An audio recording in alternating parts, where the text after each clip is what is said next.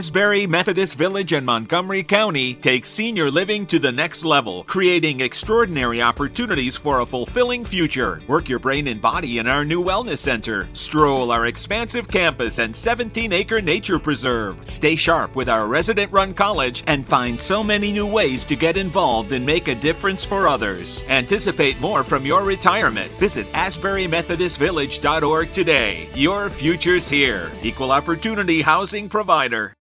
Want to create a breakthrough gene therapy? Pioneer aerospace excellence? Start a global hospitality brand? Be Next to do it in Montgomery County, Maryland. Visit b next dot think moco dot com to see how our top talent, diversity, and location will help you be the next company to change the world.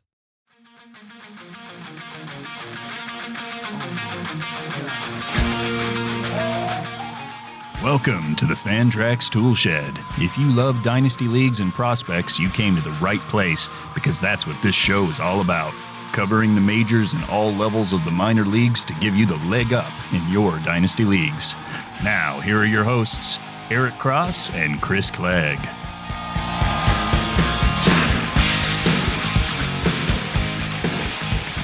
All right, Dynasty and Prospect Fanatics around the world, welcome to the Toolshed. This is episode forty of the Fantrax Toolshed with Clegg and Cross, powered by Fantrax and Fantrax H Q dot com. I'm your host, Eric Cross. We have another fun episode in store for you all today. And with me, as always, my partner in crime, Mister Chris Clegg. Chris, what's going on, bud? Hey, not much. I'm I'm just pumped. I don't know. I'm pumped to talk about baseball. Yeah, it's going to be a good night. And we're, we're continuing our M L B draft coverage last week doing hitters. And this week we get to talk about some pitchers, and there's a lot of fun arms. So I'm really excited. I'm looking forward to this episode. I think it's going to be a really good one, and hopefully one that will help you out in your F Y P Ds and Dynasty Leagues. The real reason why Chris is excited, though, he's just really amped up because of the Adam Frazier deal. Like, that just got the blood flowing, you know. You just love the Adam Frazier deal, yeah. Don't you? Would have been nice if it was to Atlanta, but right. Here we are. The Braves are going to sit on their hands and not do anything, which I don't know. It might be the right move with everybody injured. The rotation's beat up without Acuna. You know, I don't think they're going to make a postseason run. So why trade for? I just don't see a need to really go all in, trade the prospects. Maybe next year.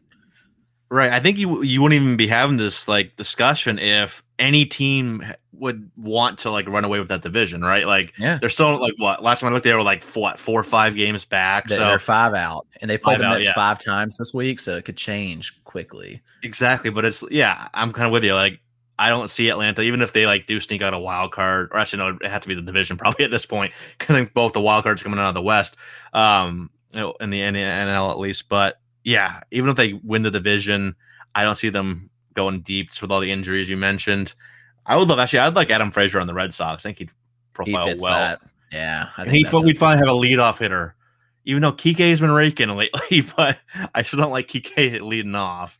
Um, uh, it, it just seems like we're to the point now in baseball where the Padres, the Dodgers, they're just going to get who they want. It doesn't really matter. Without giving up anybody of no. Yeah, it's interesting. Yeah, it seems like the prospect, the value of prospects in, in Major League Baseball is like like fantasy value. Like, you know, guys don't want to give up their prospects in, in dynasty leagues. And it feels like that right now. Like, you don't see top one hundred prospects get traded at all, which is interesting. Right. Like, the, the biggest piece going back to Pittsburgh, who they're apparently very high on, is uh, Chukwupita Marcano. Right. They, they think it'd be like an Adam Frazier type of player, which he might be. We'll see. You know, decent little player.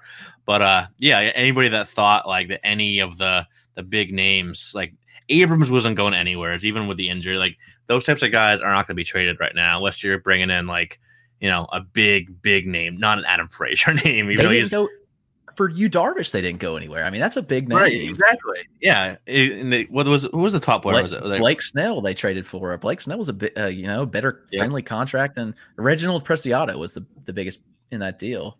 Right. Yeah, yeah. It's a bunch of like upside guys that could be something good someday, but nobody that's anywhere near top one hundred right now. But yeah, and I, I was high on that whole package going to Chicago, even though Cubs fans were like melting down. But again, it's it's all eighteen and seven, or at the time, seventeen, eighteen year old dudes that were like, you know, what they could be. We didn't know what we hadn't seen them. We, you know, very little bit of what we knew about them. So right, and then like, the, the the average fan doesn't know who Reginald Preciado is, right? Yeah, or like who Yson Santana is. Like, you know, us, us prospect hounds know that those names, obviously, but you know, the average fan, that's like a casual fan, to be like, who the heck are these guys? Yeah. Oh, that was terrible. Oh, what's yeah. wrong with the Cubs? And you know, insert swear word here, insert swear word there. You know, that's you know, you know how fans are when they get passionate. Right. You know, I, obviously we all get like that. I, you know, I'm not going to sit here and lie. I haven't thrown out a few choice swear words over the years regarding the Red Sox, but uh, but yeah, it's uh, and then Whit Merrifield. Uh, what's probably going to be in the move? What? Yeah, like Mariners were interested. The the uh, trade market really heating up here. It's uh, it's we got be what a fun week. Yeah, it's going to be a fun week. We, uh, you know, we're on the twenty-fifth right now as we're recording, so it's getting near, near to the deadline. Always a fun time, especially if your team's contending and might buy. But then my Red Sox get to add Chris Sale for free pretty soon, which is great. But I'm hoping we go out and get another arm, but we'll see. But so enough about that. Where where does Max Scherzer end up?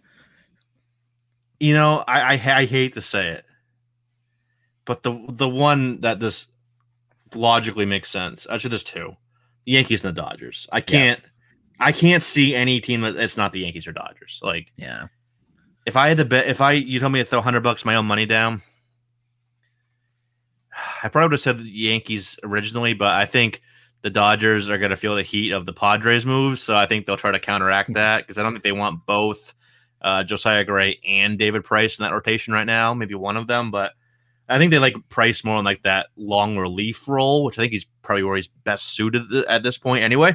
So I could see them bringing in Scherzer. And yeah. You know, it's fun know. though. The Dodgers Padres are is a fun little rivalry. Oh, it's great. It's it's the best rivalry in baseball right now. And that's coming from a guy that's lived through the Red Sox Yankees rivalry for the last three decades. But the Red Sox Yankees rivalry is pretty stale right now. Dodgers Padres is not. Yeah. Even Dodgers Giants, like those are two good rivalries out there in the N L West, and it helps when all three of those teams are very good right now. Yeah, that's fair. Does does Scherzer fetch a top fifty prospect? I think he does. I think that's like the the guy that will fetch. Like if he went to the Dodgers, you know, they probably want an arm back. You know, maybe I don't know if they would trade just Josiah Gray in this, but maybe like a Bobby Miller goes or someone like that. Even though he's not really yeah. top fifty yet. Um. Yeah, but I think Scherzer could fetch a top fifty, it'll be at least top one hundred prospect. You got to think, right? Yeah, it'll be interesting, but I don't know, man. Darvish kind of – I don't know Scherzer's contract situation. I think he's pretty expensive for the next few years at least. So watch him just go to the Padres. Probably. Like, get everybody of note and not give up anything of note. Right. Oh, no. A J uh, Preller is just walking on water right now with all these deals he's making. I was wrong. Scherzer's a free agent after this year, so he's not going to. He, oh, he's just maybe, yeah, he's just a, a rental. Maybe a borderline top one hundred guy. Bobby Miller, like that. That seems. That right. yeah, maybe like Miller and Miller and like a mid-level hitter or something like that. Yeah, I could see that. Yeah, then throw in like uh, Alex DeJesus or something like that. You know, someone with a little bit of upside, but you know, a little bit more risky. Yeah, but we'll be fun. We'll chat about it next week. Absolutely, yeah. It'll be a lot of fun the next few weeks uh, after we get done with this. But before we get into all that next week, let's talk about some draft guys this week. But before we do, the usual housekeeping here. You can find us on Twitter. Chris is at Roto Clegg. I am at Eric Cross zero four, and our show is at Fantrax Toolshed. If you enjoy our podcast, please rate and review on iTunes or wherever you're listening. And please check out our Patreon for extra written content from both of us, bonus podcasts, private Discord access, access to our live prospect and dynasty rankings, and so much more. These perks are available across four different tiers starting at five dollars a month. Or if you just want to thank and support Chris and I, you can do so for one dollar a month. You can sign up today at patreon dot com slash Fantrax Toolshed. And, of course, check out all the other great written and audio work we have on the network, including our other two baseball podcasts, Five Tool and S P Streamer. All right, Chris, let's get into this week's episode here. Let's do it. As As mentioned, we went over hitters last week, which was a lot of fun. You missed that. Go back and check that out. Obviously, it's going to be evergreen for a while now, so you want to check it out next week, in a month, two months, whatever. Well, I'm sure we'll, we'll go back to it at some point, but go check that out. And we're going to be talking pitchers today. And as Chris mentioned, a lot of intriguing arms here, both on the collegiate side of things and the prep side. Let's start with probably the two biggest names of this draft. Both went to the same exact school. We had Kumar Rocker going number ten overall to the New York Mets and number two overall to the Texas Rangers, his teammate, the much smaller Jack Leiter. I think for the most part, Leiter's probably the number one pitcher in this draft for F Y P D. Like everyone, any rankings you see, it has Leiter one pretty much. Even though I like a lot of the other names behind him, but Leiter's got to be number one. He, with the upside he possesses, the floor, proximity, you got to love all of that. Now, how excited are you about Jack Leiter, Chris? Like, how good do you think Jack Leiter can be down the road? I think he's the safest option in the draft from a pitcher standpoint. Like, he just screams like at least an S P three at worst. Like, and you yeah. people will scoff at that. Like, people are going to hear this right now and say, "Oh, they're going to freak out." But you know, I, that's that's saying something if that's like the floor that you're looking at. And I think that he's got an argument to already be a top five to ten pitching prospect. You know, I've, for fantasy, I've already slotted him in that range, and he's got that upside where he could be like a top fifteen, ten starter in all of baseball, because when you just look at the body of work, you know, he took major steps this year. And I was already, I already had him over Rocker before this season. And then he comes in and the fastball jumps from like ninety-one to ninety-four to ninety-four to ninety-eight, like insane. The, the, the spin on it, he paints the upper zone extremely well. And, you know, I think you could argue that that pitch is a seventy pitch pretty easily, the fastball. You know, when you look at the uh the the vertical approach angle that he's throwing in, it's it's elite. Like, hard to argue with that, and all the underlying metrics are just really, really good. Then you factor in he's facing the best competition in college baseball, throws oh, yeah. one hundred ten innings over eighteen starts. Like, they worked him. Like, he was a workhorse and pitched to a two point one three E R A, struck out one hundred seventy-nine batters. The walks, forty-five walks, is Uh, a touch concerning, but I don't see, you know, why it couldn't become like he's going to improve the control. You know, just watching him pitch, like he's more than capable of doing that. And even still with those walks, a whip of zero point eight four five. That's darn impressive. And you can say it's against college competition. It's whatever is the best college competition you can face. Leiter's the real deal. Rocker's really good as well. So, you know, I hit a lot on Leiter, but if you have any comments there, I think that, you know, the argument of his fastball, his curveball plays really well off of it. I think the development development of a changeup will be really important, but it's there. And I think that he's got three sixty grade pitches and the changeup that could really develop into that pitch as well. So I, that, I was, that's what I was going to ask you, because, you know, everyone, you know, the fastball, obviously, like you mentioned, is an elite fastball with everything that factors into it. The movement, the spin rate, velocity, everything, easily plus. And, and like you mentioned, borderline double plus. But I've seen, you know, a lot of people aren't as high on his secondaries. And you just mentioned he, you think he could have three plus pitches. So you really do think that he could develop two of those into plus offerings. I'm assuming you probably meant his curve and slider, yep. the other two. Yeah, I think yeah. the curveball is an easy Yeah, Easy I think the curveball could be. Um, you know, I'm not as quite as high on the slider uh, and changeup. I think those are, you know, maybe average above average right now. But um, in terms of the better secondary, like the best secondary offering between him and Rocker goes to Rocker with that slider. Like that slider was absolutely filthy. And with Rocker, you know, he had the velocity was there, but it was kind of inconsistent throughout the year. He had that dip middle of the year when he was down to like ninety-one, ninety-two, ninety-three, uh, oddly. Uh, then he got back up end of the year, so that kind of alleviated some of the concern there. But I, I do think, I'd say that higher upside slightly might go to Rocker, but I think there's a, a bigger gap between the two of them in terms of floor, which I would give to Jack Leiter. But it's uh, totally so that, fair. Yeah, it's, it's like nitpicking. Like, like like you mentioned, they're both very good arms.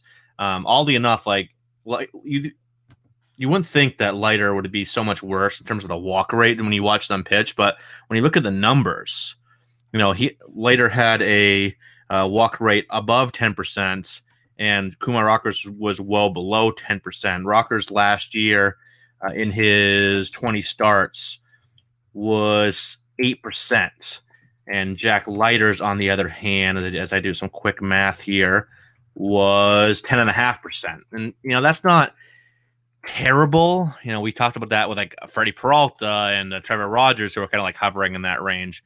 It's not terrible, But the fact that he was doing that in college, you know, I don't, I'm not saying his control is going to get worse or anything like that, but I would have liked to have seen a little bit better control out of Leiter, make me feel even safer about him. Um, the year before that, even though it was a small sample size, only fifteen and two-thirds innings, he he did walk eight out of sixty batters faced, which is thirteen point three percent. But Leiter is definitely the safest, I think. I think he could be. I don't think he's going to be an ace. I don't think he's like a frontline guy unless he develops the secondaries a bit more and improves the uh, command and control a little bit. But I do think he's, yeah, number two, high in number three, something like that. Uh, Rocker, I don't think I, I even see Rocker as an ace. I think Rocker...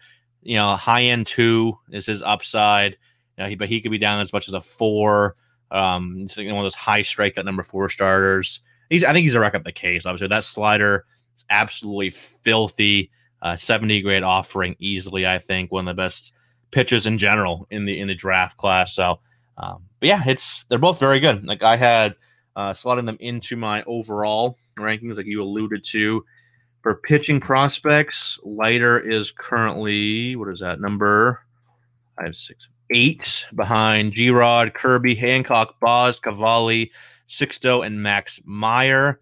And then nine, ten, eleven, twelve, thirteen, fourteen, fifteen, sixteen, seventeen. I have Rocker eighteenth, but there's like a big cluster arm, so that's not like a slight to Rocker at all. This is a lot of a lot of talented arms right now. Um, yeah. Including, and so where do you have them in term, your overall prospect rankings, Chris? All right, so Meyer one, Rodriguez two, Kirby three, Cavalli four, Leiter five. Then it goes Boz, Sixto, Lodolos, and Rocker. So Rocker tenth. But tenth, again, okay. In the overall, the difference between Leiter and Rocker is fifteen spots. Yeah, for me, it is about thirty. But yeah, it's it's a It's a cluster. Like my number ten right now is Nate Pearson, and who obviously I'm probably higher on than everybody in the world at this point. But uh, it's a story for another day. But yeah, both very good arms. You know, both top at least top twenty pitching arms already right now. Um, and there's a lot of other. You know, those are the big two names here for the collegiate arms this year. But there's a lot of other intriguing collegiate arms this year. Then I think the next most intriguing, who actually went one spot ahead of Kumar Rocker at number nine to the Angels, Sam Bachman. And as a classic rock fanatic, I'm like, I'm already thinking of like Bachman Turner Overdrive team names down the road when all, all my teams that might have Sam Bachman on. He's absolutely, he might be one of the, you know, you could argue that he is the filthiest pitcher in this draft, at least from the co- collegiate ranks. Like, you know, he didn't go to like a huge school. He went to Miami of Ohio, which still feels weird to me. That that that college, Miami of Ohio, like you don't think Miami, you don't think Ohio, right? Like you think Florida, you think sunshine and coconuts and palm trees and beaches. You don't think Ohio. Like like what's in Ohio? Like honestly, what's in Ohio? Um, Cleveland, uh, Cincinnati. Cincinnati, I think they border one of the Great Lakes. I couldn't tell you which one. Lake Erie, maybe. Like, you know, it's just not as uh, prestigious as the other Miami. But uh, anyway, but Bachman is absolutely filthy. Like, you see a lot of reports that people that think he could pitch out of a major league bullpen this year, and I and I agree with that. Like, he's at the fastball slider combination, both easily plus. You know, you could even if you want to say one of those two is double plus, I wouldn't. You know, I wouldn't go against that. You know, probably you'd go with the fastball, but that slider is borderline double plus as well. He had a ton of strikeouts last year on his final season in Miami of Ohio. You know, there's some effort in the delivery, you know, some bullpen risk. That's not the greatest control in the world. So all those kind of make, you know, it's people say it's like, oh, it's like sixty forty, he stays in the rotation. But I think if you draft a guy at number nine overall, you envision him as a starter. You don't draft a guy that high to be a bullpen arm. And maybe back end in the first round, okay, maybe. Like with um, uh, Burl Callaway or Caraway last year. That's okay. But if you take top ten pick, you're not drafting a reliever. I'm sorry, you're no. just not. The White but Sox that, took Crochet eleventh last year. That is true. But do, do you think they thought of Crochet as a reliever when they drafted him, though? I don't know. I wonder if they the need – maybe not. Maybe they just had the need last year, so they brought him up. He pitched out of the pen, and now it's just kind of stuck. It's I don't know. It's hard to say for sure. But it, it's it is hard. Like you, It is hard to imagine drafting a top ten-ish pick as a reliever. Right. Yeah. And Bachman, you look at the numbers here, they were better obviously lesser competition. The M A C is nowhere near the competition level of the S E C, but Bachman in twelve starts, one eighty-one E R A, zero seventy-seven whip, forty point nine, uh, excuse me, forty-one percent strikeout rate, and a better walk rate than Leiter as well, seven point five percent.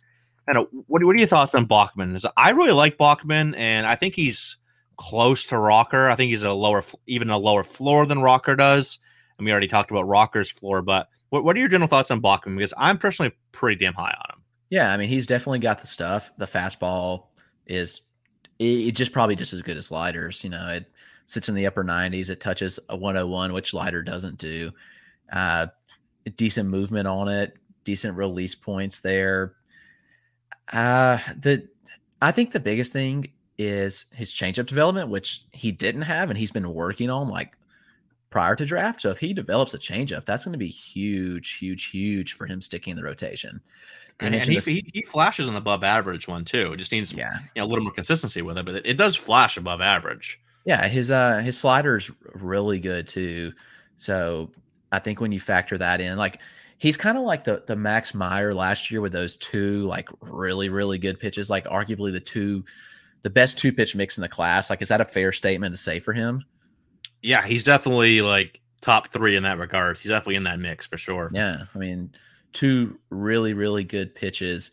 I I mean, somewhat, some might be a little lower on it, but you know, I, I think that he could take the Garrett Crochet route where the Angels could, but I, I don't. The Angels aren't like pressing to compete, so.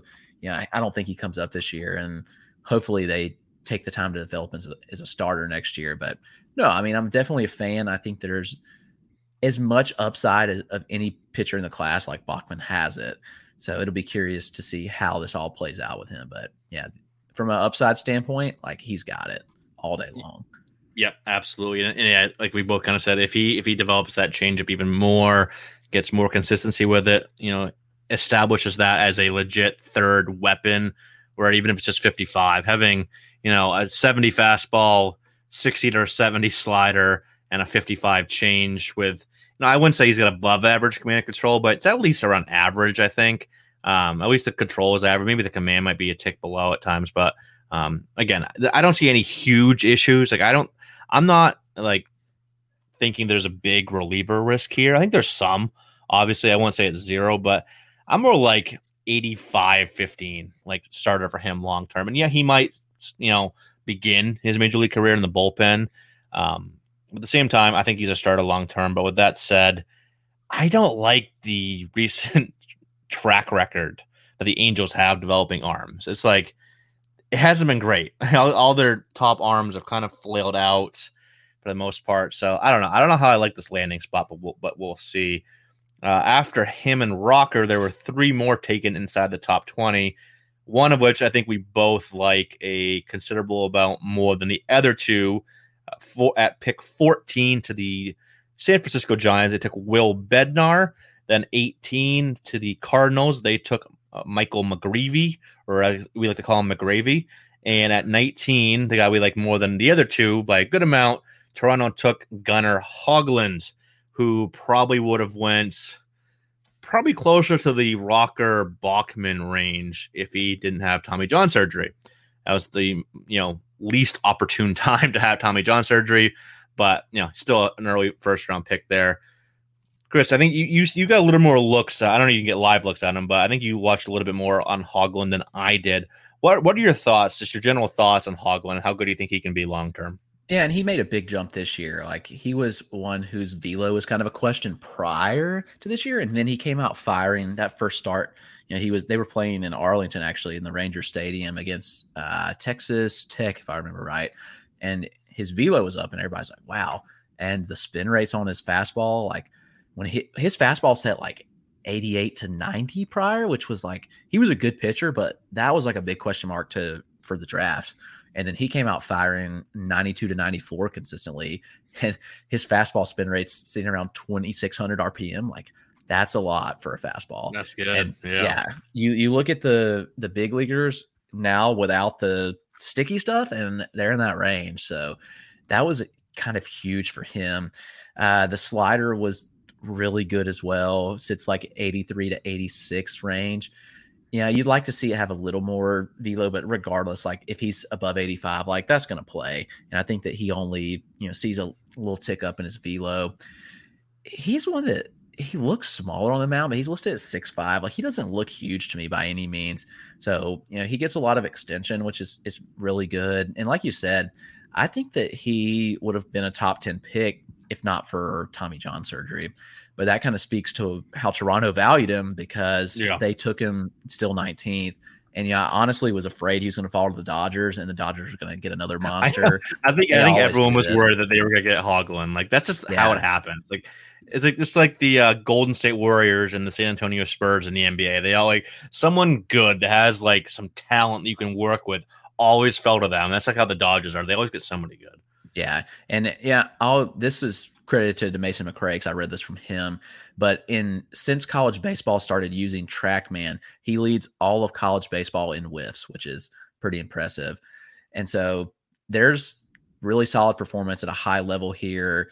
I, I think I watched four or five of his starts from start to end and just, you know, highly impressive guy. He seems like a like a high character guy as well, like a leader in the clubhouse. So this was a great pick by Toronto, and one in F Y P Ds that I think is going to go lower than he probably deserves because he is coming back from Tommy John. But look, here's the thing about that: when guys get it early, it's a good thing. There's a chance that Leiter or Rocker or Bachman could all get it two or three years down the road. But with, Ho- right. with Hoglund, it's out of the way. Like he's already gotten it. So yes, like he is going to miss, you know, he'll come back late next year probably, but he's got it out of the way. He's got it done. He should be a fast mover upon coming back, you know, a high profile college arm. So yeah, Hoglund's one of those that I, I've seen a good bit, and all the data I've seen is just really, really good. Uh, and I, meant, I hadn't mentioned the changeup, so a good three-pitch mix there between those three. And, you know, the fastball, maybe above average, the slider probably plus, the changeup average. But the command is where he really gets yeah. him. Like, really, really good command. Like, he could be plus to double-plus command at peak. I think that he only sees a tick up in velo when we saw that this year. So he should continue to see that rise. And I think that he could be probably one of – so if you don't want to pay up at the top of your draft for Leiter or Rocker, like he's the one that I'll get. He's the one that I'll get in the twenty to thirty range. I think is going to fall there, and I think it's going to be a great value in first-year player drafts. Oh, absolutely, and that's kind of where I have – I have him uh, – let's see, where do I have him currently? nineteenth in my rankings, uh, right, right behind Gavin Williams, who we'll talk about here in a little bit.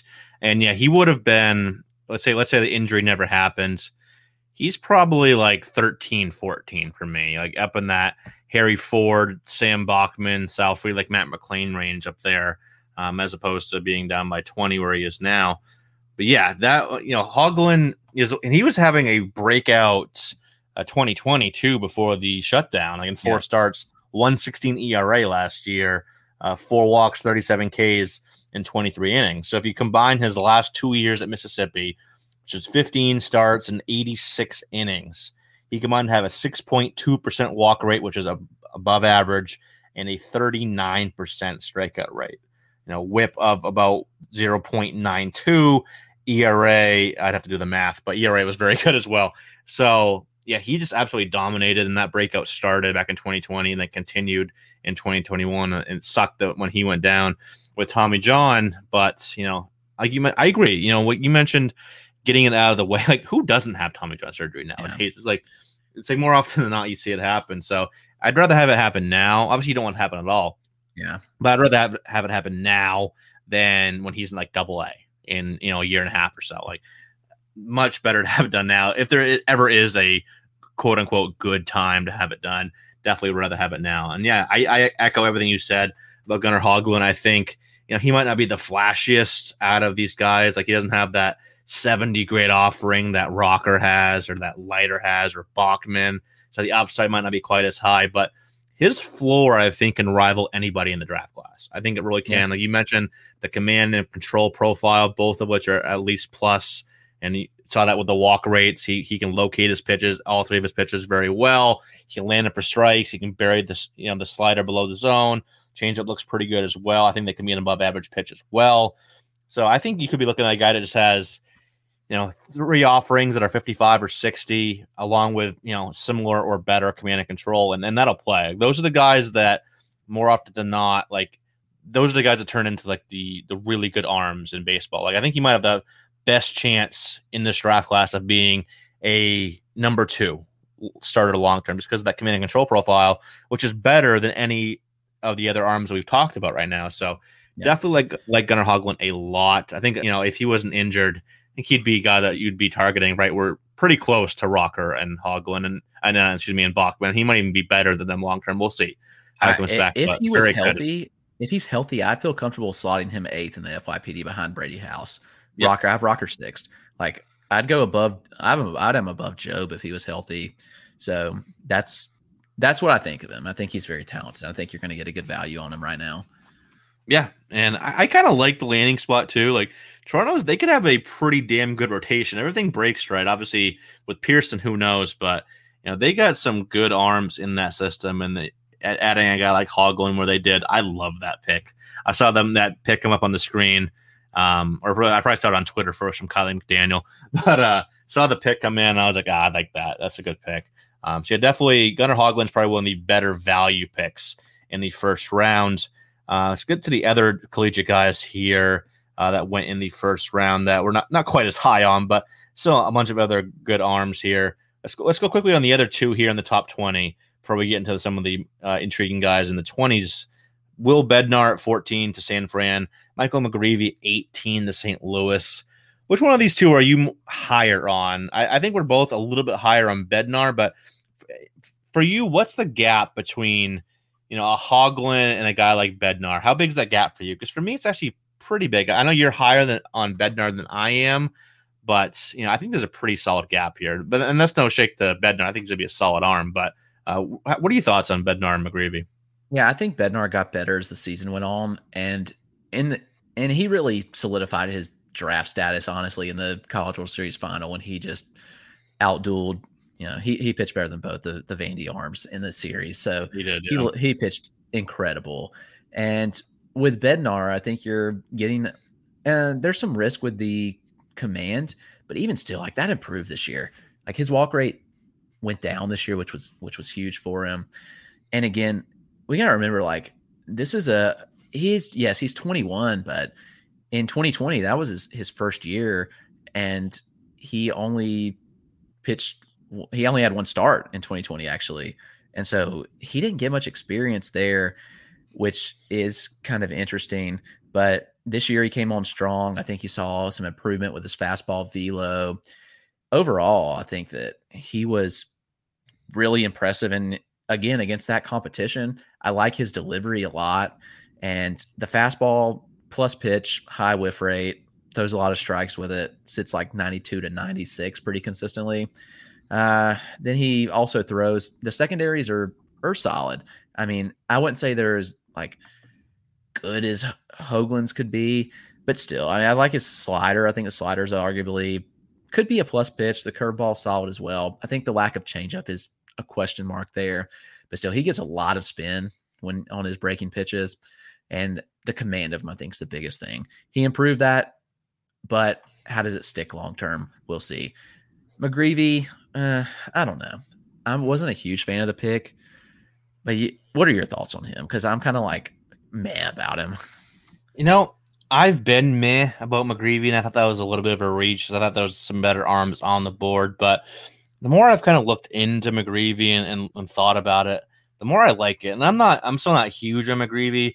I kind of think of him as a poor man's Hoglund. I think he's got like similar kind of characteristics, and you know, in the, in the arsenal, and he's a good command and control guy. He only walked eleven batters last year in one hundred one innings.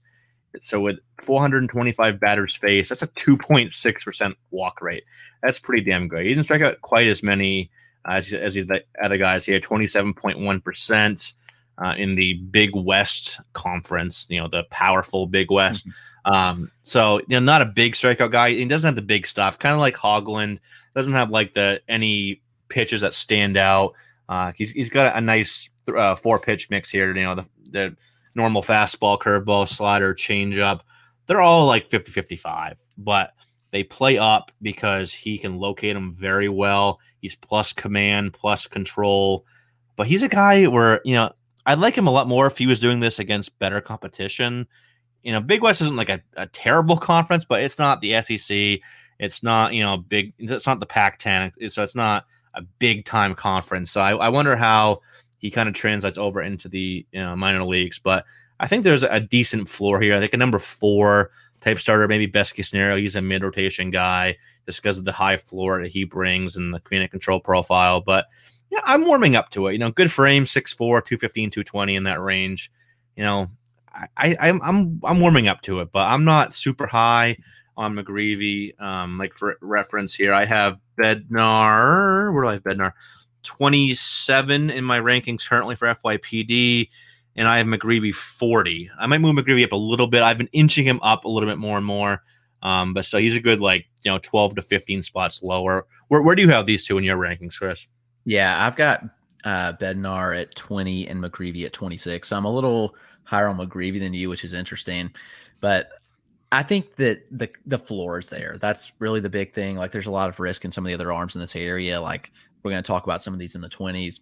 And McGreevy kind of possesses that higher floor. And you know who also went to U C Santa Barbara, who had elite control? One of the best Amen. pitchers in baseball, Shane Bieber.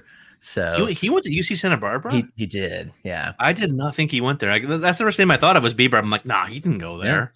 Yeah, he did, which is interesting. Huh.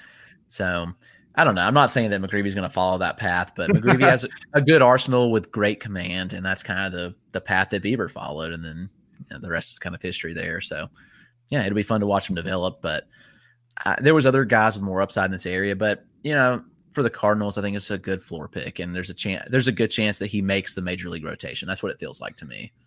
Yeah, I agree. I love how we have to put that disclaimer out there. Like, we're not saying he's going to be Shane Bieber, because, you know, there's always yes. that one person that's like, oh, so, uh, Chris, I heard you say that uh, you think Michael McGreevy is going to be the next he, Shane Bieber. He comped him to Shane Bieber. No, There's no. always that one person. Take always that one person. Again, put that disclaimer out there. Not comping him to Shane Bieber. We wouldn't yes. do that. That'd be crazy talk. Um, but let's get to the other names here before we hit the break and talk about the intriguing prep arms here. I think uh, the other names we have left here that we want to talk about for collegiate arms, uh, we Jordan Wicks went twenty-one to the Chicago Cubs. Ryan Cusick, twenty-four to your Atlanta Braves. Ty Madden fell down to thirty-two to the Detroit Tigers. Jaden Hill went forty-four to the Colorado Rockies, which is interesting. There's a lot of interesting stuff with that pick and that player. But then my favorite one out of this range, and a guy that I just love the landing spot, love this stuff, Gavin Williams going twenty-three to the Cleveland Indians. What a – could you think of a better landing, like player organiz, organization combination in this draft, Chris, than Gavin Williams going to the Cleveland Indians? No. I put out a tweet that when he got drafted, that Gavin Williams and Cleveland were a match made in heaven, and the, the Indians – or the Cleveland fan base loved it. They, they, they really went wild on that tweet. But, yeah, I mean, it's one hundred percent true. He is a fantastic pitcher. And again, he's another one who I think that postseason really helped his draft stock in the super regional against Vanderbilt. He pitched an absolute gem. I think he struck out twelve Vanderbilt hitters. He pitched extremely well. I think he went seven innings as well. He may have struck out more than twelve. I need to find that game log. But yeah, you look at the combination there of stuff, and I like him better than any of those pitchers we just talked about. Like, I yep. like him better than Bachman personally. He, I, have, I have Bachman a little higher, but it's close. Like, yeah, I, I comped. Uh, I usually struggle with comps, but the one that immediately popped up in mind, especially with the system he went into, he reminds me of a more advanced and more polished Ethan Hankins. Yeah, big fair. fastball. You know, some solid secondaries that he's still refining. You know, bigger, taller guy. He's just at six. What is he? Six, six five. Eight. He's six eight. Yeah, he's huge. No, maybe I'm off on that. I think I oh, listed he, that wrong. He's tall. He's he's at least six five. He's between six five and six eight. Uh, let's see. Uh, I'm seeing six six two thirty. Yeah, I don't. Here. On my sheet, I've got I've listed him six eight. I don't know where I got that. he's uh he's seven foot four. Uh, he's also he's playing in the N B A. In yeah, he's he's he's going to be starting at center for the Dallas Mavericks here as well. Um, yeah, you know, like big size, big frame. You know, can throw strikes. He's not like, you know, he's not a big, you know, plus command and control guy, but he's at least average command and control, and maybe a tick above. Um, like you look his, his last year at Eastern Carolina was absolutely like, and you mentioned the, the postseason run as well, which definitely helped. But even before that, like the, the final season he had there, one eighty-eight E R A, point nine six whip, and one hundred thirty strikeouts to twenty-one walks in eighty-one and a third inning. So good walk rate, can strike him, you know, can miss bats at a high clip as well. Getting him into Cleveland, like he could tick up to fifty-five or sixty command and control. Like I don't put anything past Cleveland in developing arms and maximizing their full potential. So Gavin Williams is a guy that just because he didn't go to a big school and he kind of pop, popped on the scene like this year, like he wasn't nobody, he wasn't really on any radar before this year because he only made two relief appearances in twenty twenty, and in twenty nineteen he had twenty-one appearances, five starts, E R A was four and a half. So he really came into his own in his final season in East Carolina. So he's a guy that I think you can still get at a pretty solid, you know, value. Like I think he's the other top value in this first round, along with a Gunnar Hoglund, because or Hog is it is it Hoglund or Hoglund? I want to yeah, say it right. It's Hoglund. I, I want to say Hoglund. It looks like it. it. It looks like Hoglund. I get okay. Hoglund. Um, let's think Hoagie. Like, it's a New England thing. I think Hoagie. Um, so Gunnar Hoglund and Gavin Williams, I think, are the top two value picks here in the first round. Uh, would you agree with that, Chris? Yeah, yeah. And I Williams is my fourth F Y P D pitcher behind Leiter, Rocker, and Jobe. So that's what I think of him. Yeah, very for me, he's island. for me he's uh he's five for me right now. But yeah, I, it's like toss up for him and Bachman. Like I, I think Williams is safer than Bachman. I think Bachman had a little more upside, but getting him in the Cleveland org is just absolutely phenomenal here. Uh, let's talk a little bit about your guy here, Chris Cusick. I know you weren't overly happy with the picks. I'll let I'll let you vent a little here if you want to. What are your thoughts on, on Cusick and why why do you not like that pick for your Braves? I just feel like it's a reliever waiting to happen. Uh, I mean, it's funny because when he was he was at the draft and when he got picked, uh, uh, Passan asked him. He was like, uh, "So are you going to be a starter or a reliever with Atlanta?" And he's, and you know, of course, he's going to say, "I'm a starter," and the Braves think I'm a starter too. They, he wouldn't say otherwise, but honestly, he's like a two-pitch guy. The fastball's really good, and you, I think you can't make an argument against that. You know, he's a big boy like Williams. He's I think he's six six. He gets nice rise on his fastball, and the fastball is up to like ninety-eight pretty consistently, which is is pretty crazy there. He hits one hundred, gets good spin rates on it, and then he's got a, a plus curveball, so two really good pitches. But yeah, what else is there? The command and control is, you know, kind of meh at best. The stuff is good on those pitches, but I just question, like, can he develop a changeup? Yeah, he has one, but he doesn't really throw it a ton and doesn't, I don't know. He also throws like a, a power slurve type thing sometimes, which is interesting as well. I don't know. I just don't love it enough to take it twenty-five, but again, or twenty-four, excuse me. I took Jared Schuster at twenty-five last year. Similar stuff, but Schuster's pitched well this year in the minor league. So they, they like them Wake Forest arms. Yeah, it's interesting. Maybe maybe connection Schuster, there. Yeah, they'll have some good chemistry in the, the locker room if they get in the same level. I'll be interested to see the development. Like I think the development of his changeup is going to be huge for him, but I just see a lot of R P risk on him. Yeah, I think so too. But you mentioned that fastball curveball combination that could be really lethal coming out of the pen with him running up in the, in the upper registers with that fastball, then dropping that curveball. Uh, I think that could be a lethal combination there, but we'll see. We'll see how Atlanta wants to develop him. Uh, he's definitely one of the more intriguing items, but he didn't have like a great final year at Wake Forest. Yeah, he struck out a lot of guys, but at the same time, he had a four twenty-four E R A, one thirty-nine whip in twelve starts. Meh. I mean, stats aren't everything, of course, but you know, the fact that he didn't dominate in his final year. So we'll see. He's, he's definitely one, an intriguing one to follow here. Now, as he gets into the Brave system here, a couple of the names quickly before we hit the break here: Jordan Wicks, Ty Madden, Jaden Hill. You know, Chris, pick one of those guys and go with it. Who do you want to talk about there? Um, let's go with Ty Madden. Yeah, I would lo- love to talk about Jaden Hill, but Colorado's just a terrible landing spot. Yeah, like Jaden Hill is uh, real, real quick though. Where do you would you like Hill more? Obviously, you'd like him more if he didn't go to Colorado, but let's say take the team out of it. What were your thoughts real quick on, on Hill? Were you kind of out because of the injury and some of the other risk goes along with Jaden Hill, or were you still kind of a Jaden Hill guy? Yeah, I mean, it's kind of like he's like a little bit lesser of Hoglund. Like, I mean, I uh, again, I watched a lot of him, really liked what I saw. And some starts he struggled though. Like he, some starts he just didn't have it at all. So that's really the question mark of the inconsistency, I guess, with him. So I don't know. I, I thought it would, and maybe it'd been best for him to go back to school. And, but again, you know, he wouldn't have pitched much next year anyway. So right, it's hard to say for sure, but the landing spot just kills him. I mean, the fastball was big. He could get to upper nineties pretty easily in shorter stints. His fastball ticked down all year though, which I wonder if had to do with injury. You know, the fastball went from ninety-five to ninety-seven consistently to ninety-two to ninety-six, then ninety to ninety-four before he, you know, went down. And that's the same thing like last year. I loved Chris McMahon, but that landing spot, not good, man, not good. So yeah, I like Hill. I don't like the landing spot. I don't like the injury, but yeah, definitely like Madden a little more. I think a lot of people were upset that he slipped out of the first round, but again, I think this was a thing where Detroit already had a deal. I'm not as high on Madden as some, so if you're higher on Madden than me, maybe you should hit on him.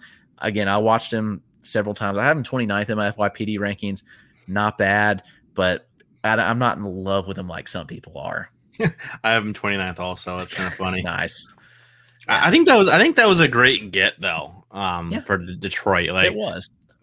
You know, and some could say, oh, they, they needed position players more, and a lot of them, a lot of Detroit fans I know were uh, pretty irritated. Let's say that they passed on Marcelo Mayer for Jackson Jobe, who we'll talk about here soon. Uh, we'll we'll talk about Jackson Jobe, but don't worry about that. Uh, I love Jackson Jobe, but uh, I think that's a that's a great like first two picks combination. You get a, a collegiate arm like Ty Madden, high upside guy like Jackson Jobe, number three overall. That is a good combination, and yeah, it was really. Really interesting that Madden fell. Like he was you know, out, outside of uh, Khalil Watson falling to sixteen, who was we thought was a top five pick.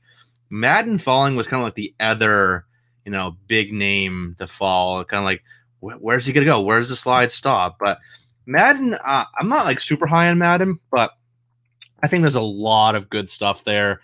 You know, he's a got a solid frame, six three, like two twenty or so. I think he's out of it. He's listed at two fifteen, but he looks a little bigger. So, but who knows? Uh, but the big fastball, mid to upper nineties, uh, slider. I think slider is a plus pitch as well.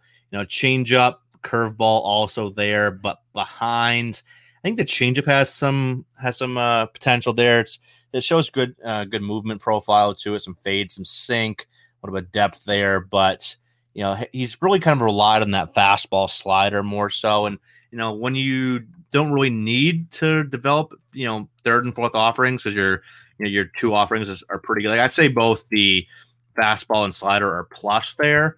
Um, so he, he kind of got away with not needing to go to his other pitches much. But you know, the one thing with him, I think he needs to develop that third pitch now though, because as good as those two pitches are, like you would have thought that he would have had a you know a bigger strikeout rate than he did. Like his final year. Uh, at, at Texas, two forty-five E R A, one oh five whip, you know, pretty solid there. Strikeout rate was kind of, at least for a arm of his magnitude, it was thirty point three percent. You know, that's good, but you would have thought it would be high. You see all these guys we talk about were like mid to upper thirties. So I want to see him miss bats more consistently, see how the command and control plays. I think he's uh, maybe potential to be fifties on both, but I think if he was to go one way or the other, he'd go down to forty-five as opposed to fifty-five there. Um, he's had some walk issues in college uh, throughout his career. You know, walk rates were even higher his first uh, couple years in school. So, um, but definitely an intriguing arm. I want to see how Detroit develops him, but uh, definitely a guy that if you want some upside, an upside arm back end of the, you know, or even like the twenty-five to thirty-five range, where so I think he'll go mostly in F Y P Ds. I think that's a, a good target there, but Um, what are your thoughts on on uh, Wicks here? I think he's he reminds me of a lefty Jackson Kowar, kinda. You know, I, yeah. There's some similarities there with the big changeup, not the big fastball. You know, questions about the breaking ball. But what are what are your thoughts on Wick here before we hit the break? Yeah. I mean, that's an interesting comp. I mean, really good changeup, really good command, fastball. I think that's going to be the hindrance. I, I'm not sure. Maybe it ticks up, but it'll be interesting to see. I think that'll play into his development. I, I wouldn't say either of his breaking pitch. He throws a slider and a curve. I wouldn't say either of them are, are great pitches. I mean, that maybe average at best. That changeup's really good, and I, you know, I think that that's filthy. It's like yeah, like a Cole Hamels type of changeup from the left yeah. side. That's just so good. And no, and maybe with that, I mean, maybe a ninety-two mile an hour fastball plays, but it'll it, he'll be one that it, we'll have to watch his development pretty closely. I think he's a little older for the class compared to most of these guys, and like I said, the best changeup in arguably the best changeup in the draft. The rest of the arsenal is just kind of okay to me, and so I'll be interested to see if he sticks as a starter or reliever. I kind of see him as a reliever, but I think they're going to give him a chance to start it because, again, you don't take a guy, in my opinion, you don't take a guy that high if you want him to be a reliever. Just my thoughts. Yep, one hundred percent agree there. Yeah, Wicks, I don't know. I can't get too in the Wicks. Like, I think he's a, a decent floor guy. Uh, he screams like number four to me. I don't know. It's that yeah. profile just screams number four, which is nothing wrong with that, but just the upside is kind of lacking. I have, what do I have in my rankings? Oh, why can I not find him in my rankings right now? Oh, thirty-three. Um, so he's like my, I don't know, that's twelfth, fifteenth arm off the board for F Y P D. He's behind Madden for me. He's behind Cusick and all them. So, um, but you know, decent arm, but not one that I'm kind of going out of my way to target in my F Y Ps personally, but we're going really long here. So let's go ahead and hit a break, come back on the other side and get into some of all the top prep arms, which there are a ton of, and then we'll get you some kind of mid-round picks that we like, or at least outside the first round, and a, a deeper target for your F Y P D. So don't go anywhere. We'll be right back. Hey, M E A C fans, it's time to step into a championship. The two thousand twenty-three M E A C Men's and Women's Basketball Tournament tips off March eighth through the eleventh at the Scope Arena in Norfolk, Virginia. Join all the M E A C action with competitive basketball games, fun theme nights, and fan fests, official after parties, and comedy shows. Tickets are on sale via Ticketmaster, and you can log on to meac hoops dot com for more info. The two thousand twenty-three M E A C Basketball Tournament. Who will be crowned champion? All right, welcome back from the break. T- doing our first-year player draft pitcher review here. Just talked a lot of collegiate arms. That was a lot of fun, a lot of good names there. But let's get into the always intriguing prep arms here.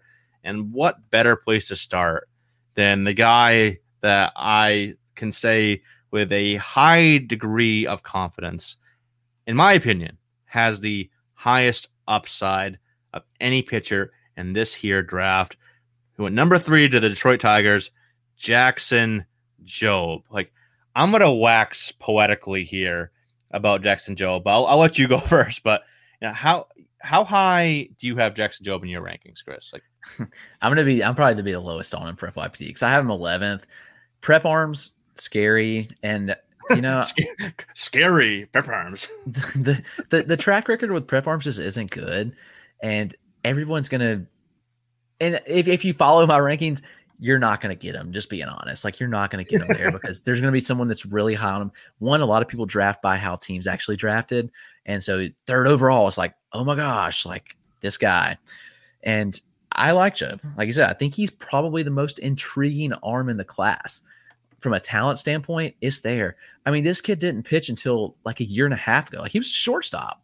And you look at what he did. He was absolutely dominant. Obviously, like, high school numbers don't matter a ton, but in fifty-one and two-thirds innings, one hundred twenty-two strikeouts, five walks. That's insane. But you look at his spin rates, and his spin rates are, like, the best in the class, like, no doubt. Like, the raw spin rates on the fastball, like, twenty-four, twenty-five hundred.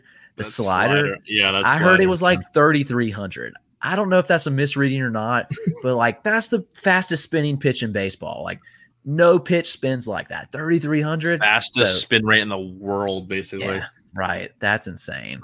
So the fastball slider combo are, are fantastic. You know, he doesn't throw the changeup much because he didn't have to in high school. When you throw that good of uh, fastball and slider, who needs a changeup at the high school level, I guess? But the changeup development will be good. I think it's an average pitch right now. I think it can improve the command. Obviously, when you're throwing like that, you're not going to walk a lot of guys. So don't look a ton into the walk right there. Five walk is like, oh my gosh, this guy's got elite command control, because high schoolers swing at a lot of stuff. And then when you're facing somebody like that, it's like, whoa. So yeah, I like Job. I'm just being a little more conservative from the standpoint of, I think in the past I've ranked high school arms too high and I've got burned on that. And so, you know, last year I ranked Mick Abel, who was my top prep arm last year, like thirteenth or fourteenth in F Y P D. And, you know, I like Job more than that. But again, with this class, like I really like the top seven. And then after that, you know, you could argue, I think you could make an argument for him at eight, like ahead of Benny, who I have eighth, Benny Montgomery, Harry Ford, Matt McClain. So you could put him above those pretty easily, but I'm just a little more conservative in my ranking of him. I'm not. Uh, I, I agree. I love it. I, I, I'm not. Uh, I, I totally agree. Uh, in general, I try to be more conservative with the prep arms, but every now and then there's like that prep arm that's really, really just captivates you and takes your breath away.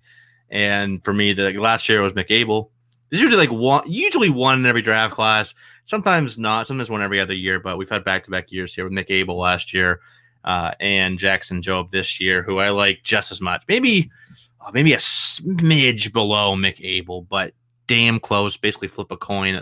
Uh, like you mentioned, elite spin rate guy, double plus fastball. I think he could be seventy fastball, seventy slider in time. Like I think he's at that type of potential uh, once he gets more development here in the minor leagues. And I'm I'm higher on the changeup. I, I think that changeup is above average right now. I think it already flashes plus. Uh, so I think with, you know, obviously you mentioned he didn't have to use it much. So with more repetitions, he'll get a better feel for it. I think that could be a sixty grade offering. I think there's definitely that potential in that changeup. So you're looking at seventy, seventy, sixty potential with maybe above average command and control. Like, uh, stop me from drooling here, Chris. Like, obviously he's a prep arm. He's nineteen, eighteen, nineteen. I forget what his age is, but to be that, like you mentioned, he wasn't really like, he hasn't been pitching for a super long time, right? So that show, you know, the advancedness that he shows for a prep arm without having as much experience as the other prep arms from this class, that makes me feel even better about Jackson Jobe moving forward here. So I'm all in on, on Jackson Jobe. I, I was all in on Mick Abel, and he's pitched pretty damn well so far this year. Uh, I'm all in on Jackson Jobe. I think, you know, five, six, seven years from now, I'm gonna go on a limb. You can, you know, write this down and expose me later if I if I get it completely wrong. Because I know it's a, it's a hot take, but I think he's gonna be the best arm. He's gonna be the ace of Detroit in a handful, you know, whenever, you know, five, six, seven years ahead of Scooball, ahead of Mize, ahead of Manning, everybody. I think he's gonna be the best arm, and because he's got that type of upside. We could go for ten more minutes on Jackson Jobe, but for time's sake, let's move on here to the next couple arms here.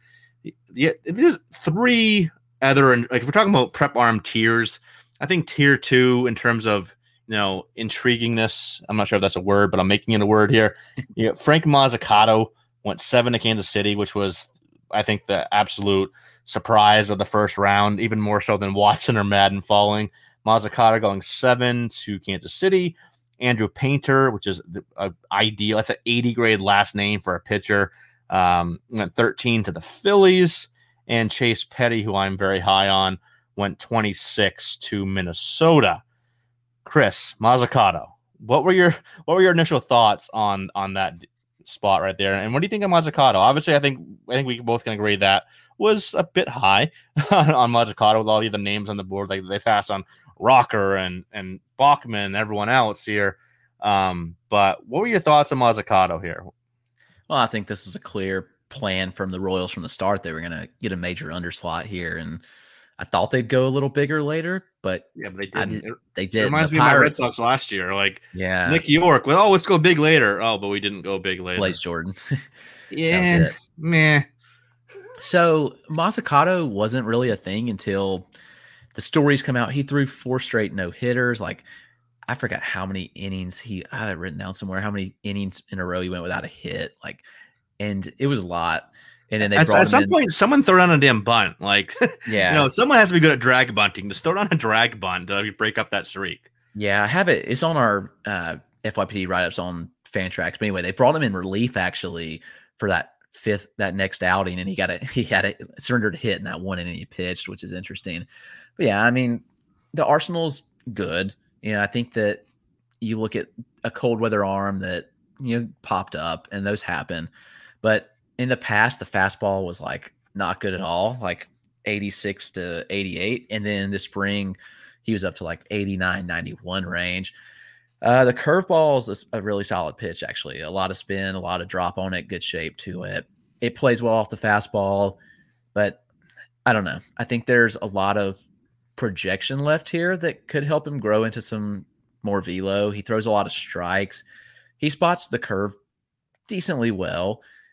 I'll be really interested to see how he develops. Like, he's one, he's intriguing too. Like, Job's intriguing, but like Mazzucato will be interesting to see like how he develops. So like, I'm not going to draft him in F Y P Ds unless he falls in like the thirty range, which probably won't happen because, yeah, again, a lot of guys know that he went seventh overall, got to take him top ten, but I'm not going to go there with him. So I'll miss out. But if you want him, you know, go get him. But I'm not going that high on him, honestly.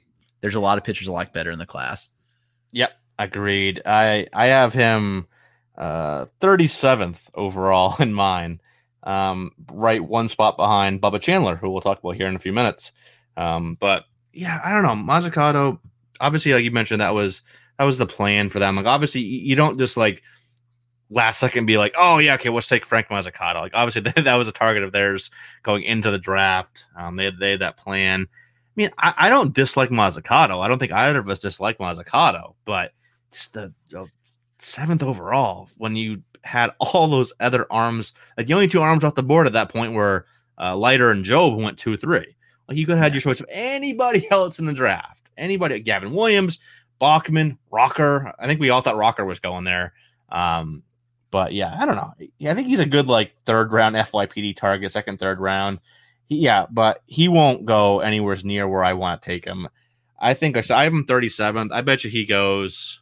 Yeah, if we, if we did like an F Y P D A D P, yeah, I'd say probably like early twenties. I think he goes like in that range. I think he'll go closer to Gunnar Hoglund than he should. You know, like, I think they'll both go in the same range, give or take like five or six picks. I think Hoglund will go ahead of him, but I think because of the draft picks, you know, the slot here, I think he'll go higher than he should. Uh, so I will not have any shares of Frank Mazzucato here. Um, but so I got two guys that I probably will have some shares of.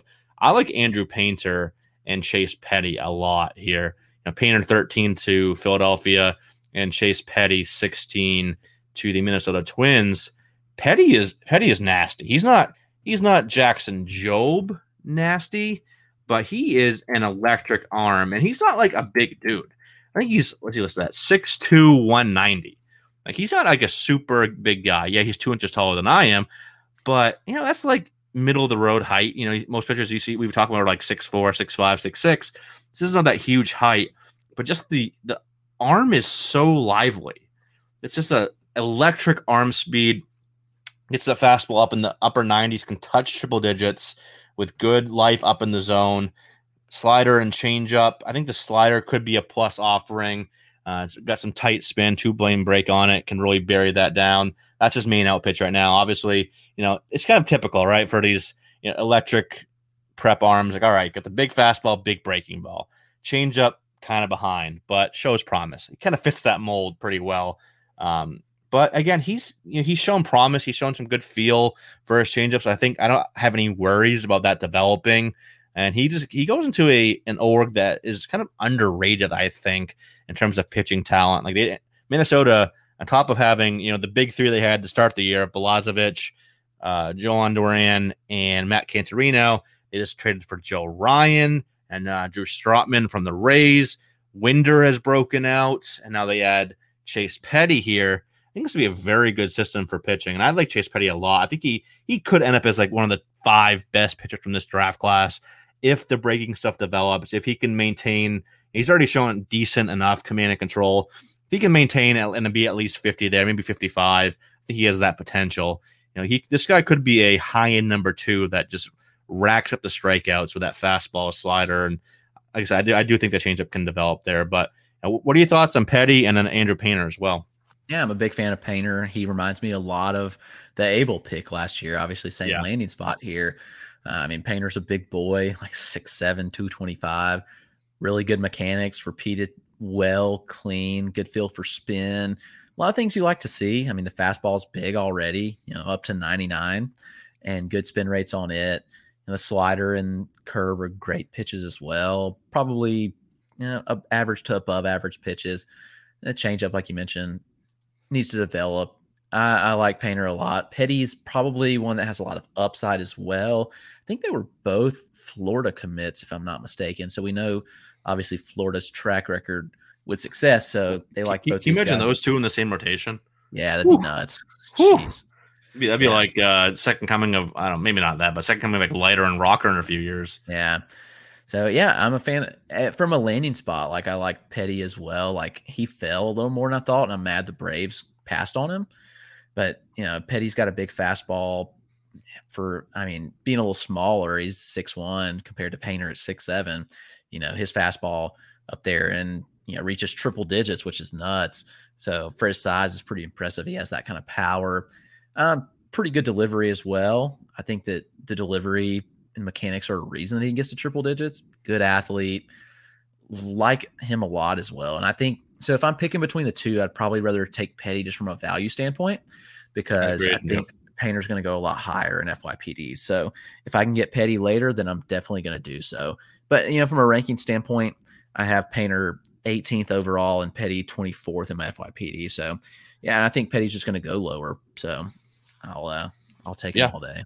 Absolutely. I actually have I have Painter a few spot, uh, yeah, a few spots behind Petty. I, I'm just a big Petty guy, like you mentioned. You know, he doesn't have a lot of effort, and there's some effort, but the fact that he can get that that velocity just just from his arm speed alone, he doesn't have to put a, a I'm a swore a, a lot of effort into his delivery to get up to that velocity. It's something I really like to see, and I, I think the upside is a little higher with, with Petty, but the upside with both these guys is very, very high. I, I want to see, you know, how they develop Painter, and if, if both him and Abel hit, that's a that's a dynamic duo there down the road to pair up with. You know, Nola will probably still be there. Uh, who knows what's like Wheeler, but um, that could be just a dynamic duo to add into that rotation. You know, obviously several years down the road, they're both still eighteen, nineteen years old. But if you don't get Job and you want the second, you know, if you're at the mid part of your, you know, the fifteen to twenty-five range, which I think that's where these guys will go. You want some upside? I definitely go with, with one of these two. Is that you can't you can't go wrong. Flip a coin, you know, whoever you like more. Uh, both these guys have very, very intriguing upside here. Uh, and real quick, let's hit on the other three names we have on our list here. Maddox Bruns, twenty-nine, to the Dodgers, and I want to always say Burns, but you get flip that U and the R around. Maddox Bruns, twenty-nine to the Dodgers. Anthony Salametto, thirty-seven to Pittsburgh, and then. Another guy to Pittsburgh that, that they got to sign already, Bubba Chandler, seventy-second overall selection. Pittsburgh absolutely just dominated this draft. Like, start to finish, Pittsburgh absolutely killed it. Um, what are your, what are your thoughts on these? Is one of these three, I think for me, Bubba Chandler, I like the most out of these three. Yeah, I uh, think that's that's the easy one for me. But Maddox Bruns, though, getting to the Dodgers, that does intrigue me as well. All three of these guys intrigue me a decent amount.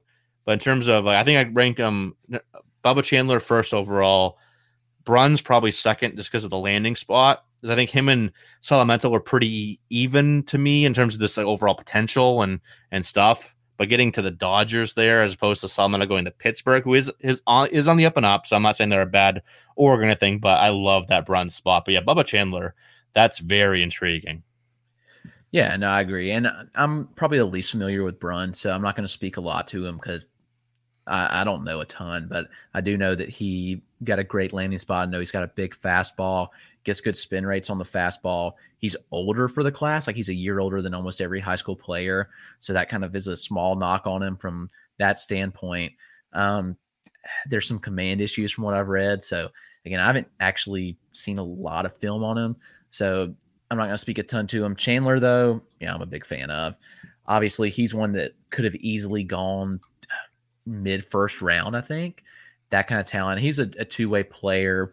Him and Will Taylor both were committed to Clemson to play football and baseball. Quarterback, right? So quarterback, D one quarterback here in Chandler. Will Taylor's going to play some quarterback. We know Taylor didn't end up get drafted because of his firm commitment to Clemson. But Chandler, he's really interesting. Fantastic athlete. And a guy that's six four, two oh five.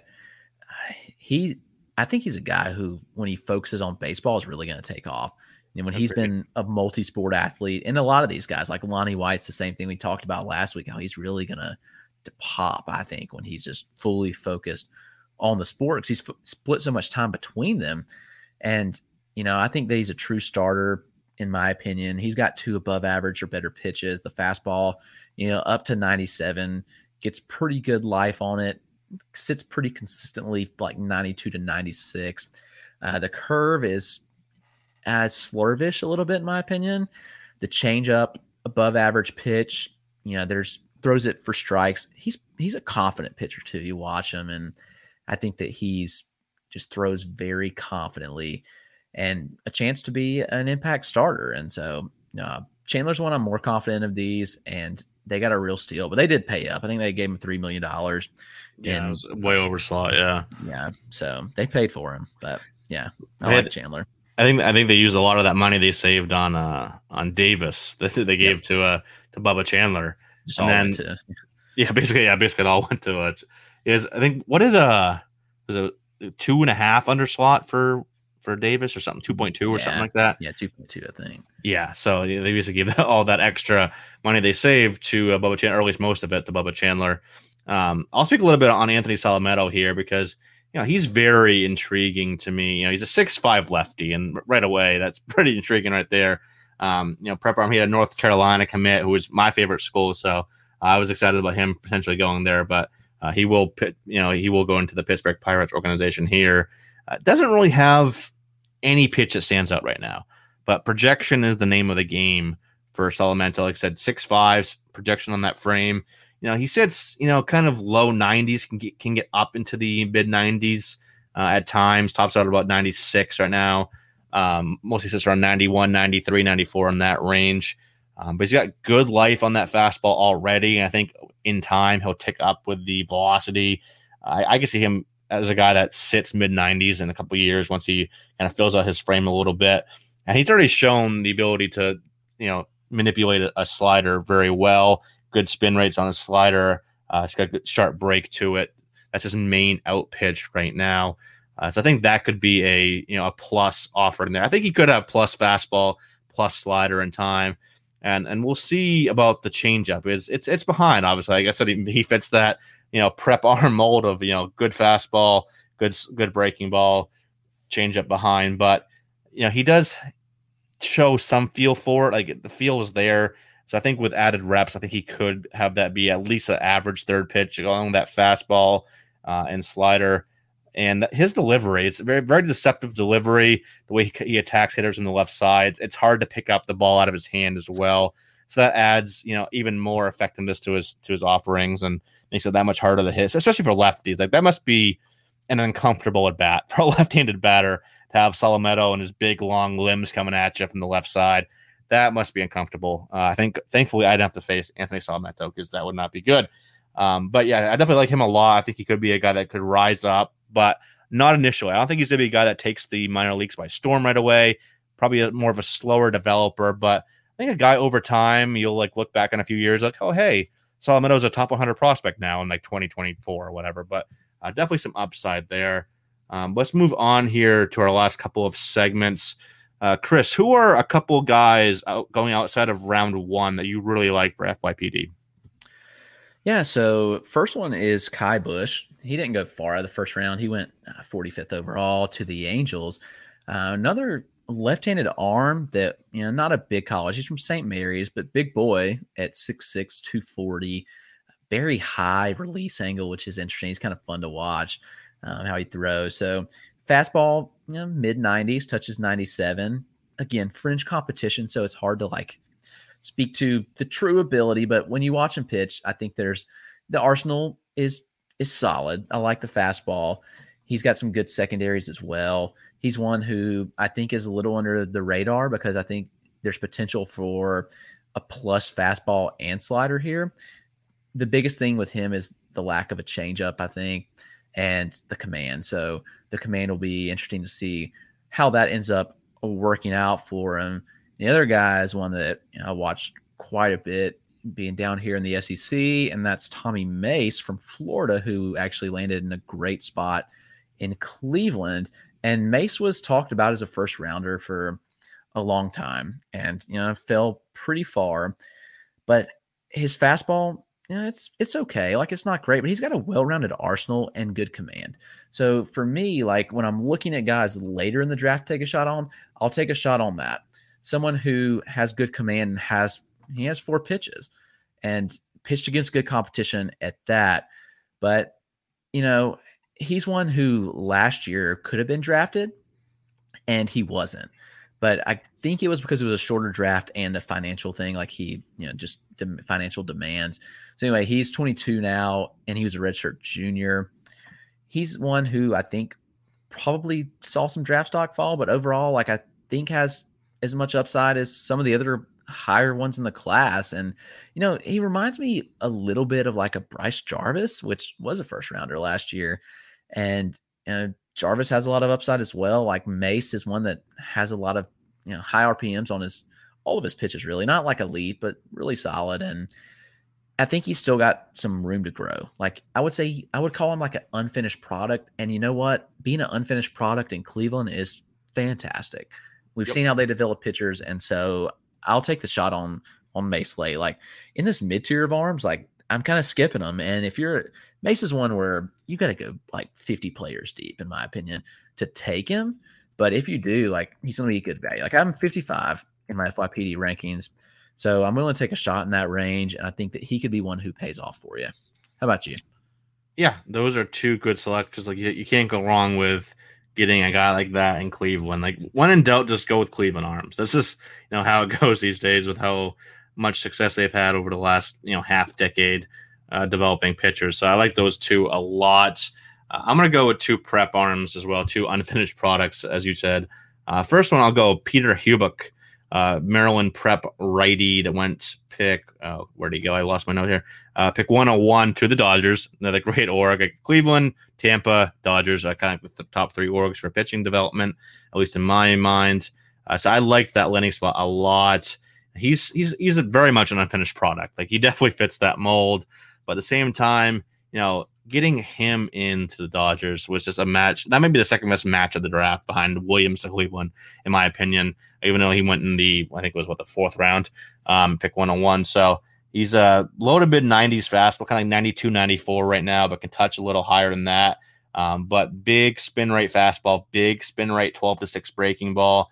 So I think in time, they're both going to be plus. That curveball might be plus right now. It's got a ton of depth to it.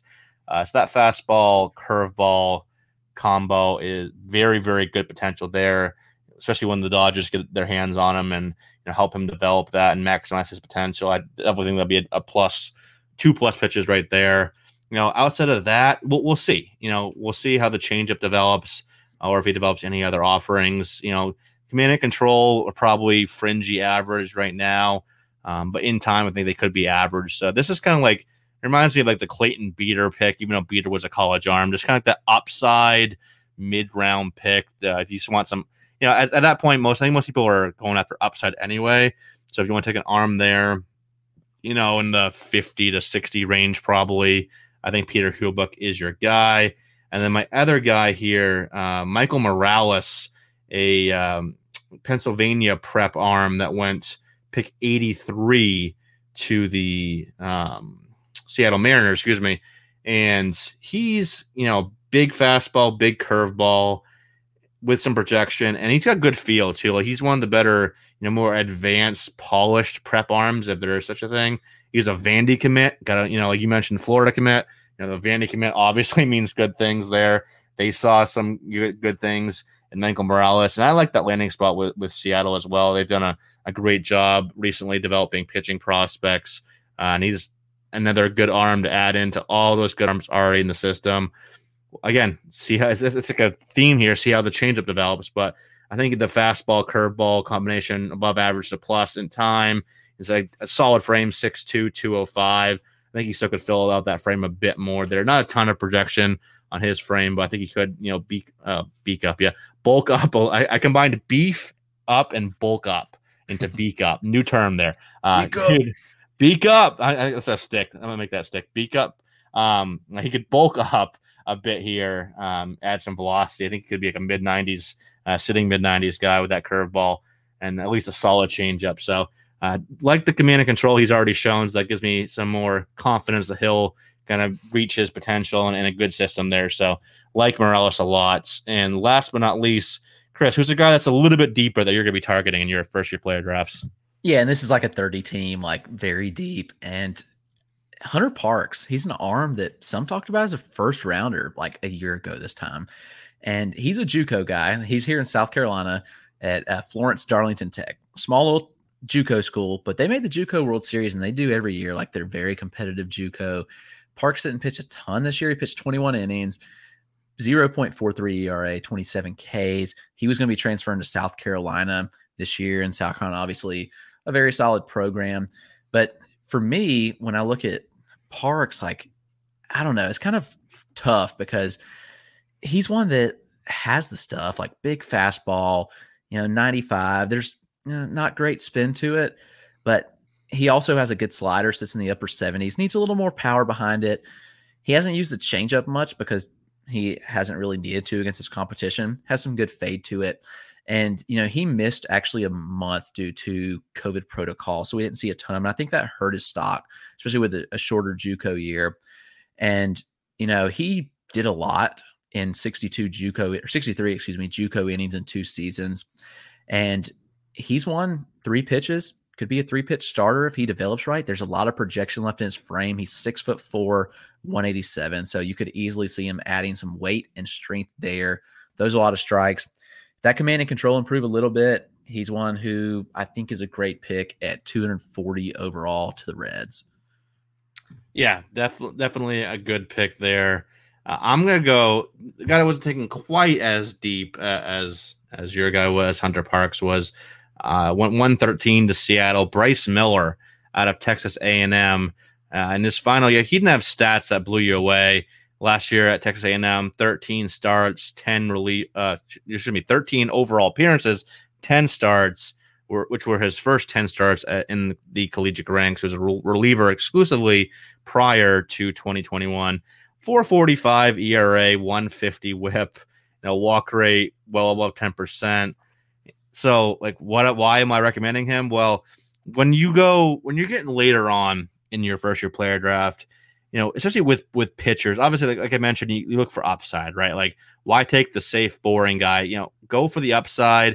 If they don't hit, whatever. You you you know, you, you filter around, um, you churn out that back end of your prospect pool. So go for the upside. He has solid upside.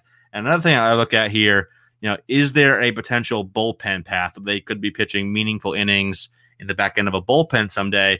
And I do think Miller has that potential. So I'd say it's, I'd probably lean sixty forty. He's actually a reliever, but I think he could be a pretty damn good reliever. He's got the big fastball, seventy-grade fastball. You know, a lot of scouts and analysts are kind of mixed on the secondaries.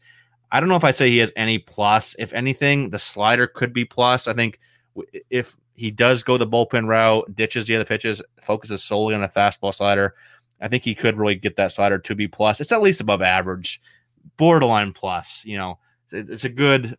at least a good secondary offering there to, to pair up with that fastball. So I think that combination could land him in the back end of a bullpen someday. Uh, you know, maybe maybe not a closer, but in the eighth inning role, sort of your saves whole leagues, something like that. I know it's not something you really think about when you're in your first year player draft. Like, oh, I'm going to draft a guy that could be a reliever for me in a few years. I know that's not in anybody's mind, but yeah, in, in the back end of your first year player draft, like, I think he's a big guy that's going to be taken outside the top one hundred overall in F Y P D. So definitely has the upside there, even if it's into the bullpen. That fastball slider combination could be pretty damn good. So he's a guy I'll probably take a flyer on just to see how he develops. So it's like the, the, the lively arm is there, the upside's there. We'll see how he develops uh, as a starter or reliever, but definitely some good upside, and that's kind of what I look for late in drafts. But all right, Chris, let's gotta wrap us up. Man, that was we went a little long, but a uh, lot of fun names here. For sure. It was a great episode. So hope you stuck with us the whole time and hope it's beneficial to your F Y P D. Thanks for joining. yes, thank you to everyone for listening again this week. Again, if you missed last week's episode talking about hitters, go back and check that out, episode thirty-nine.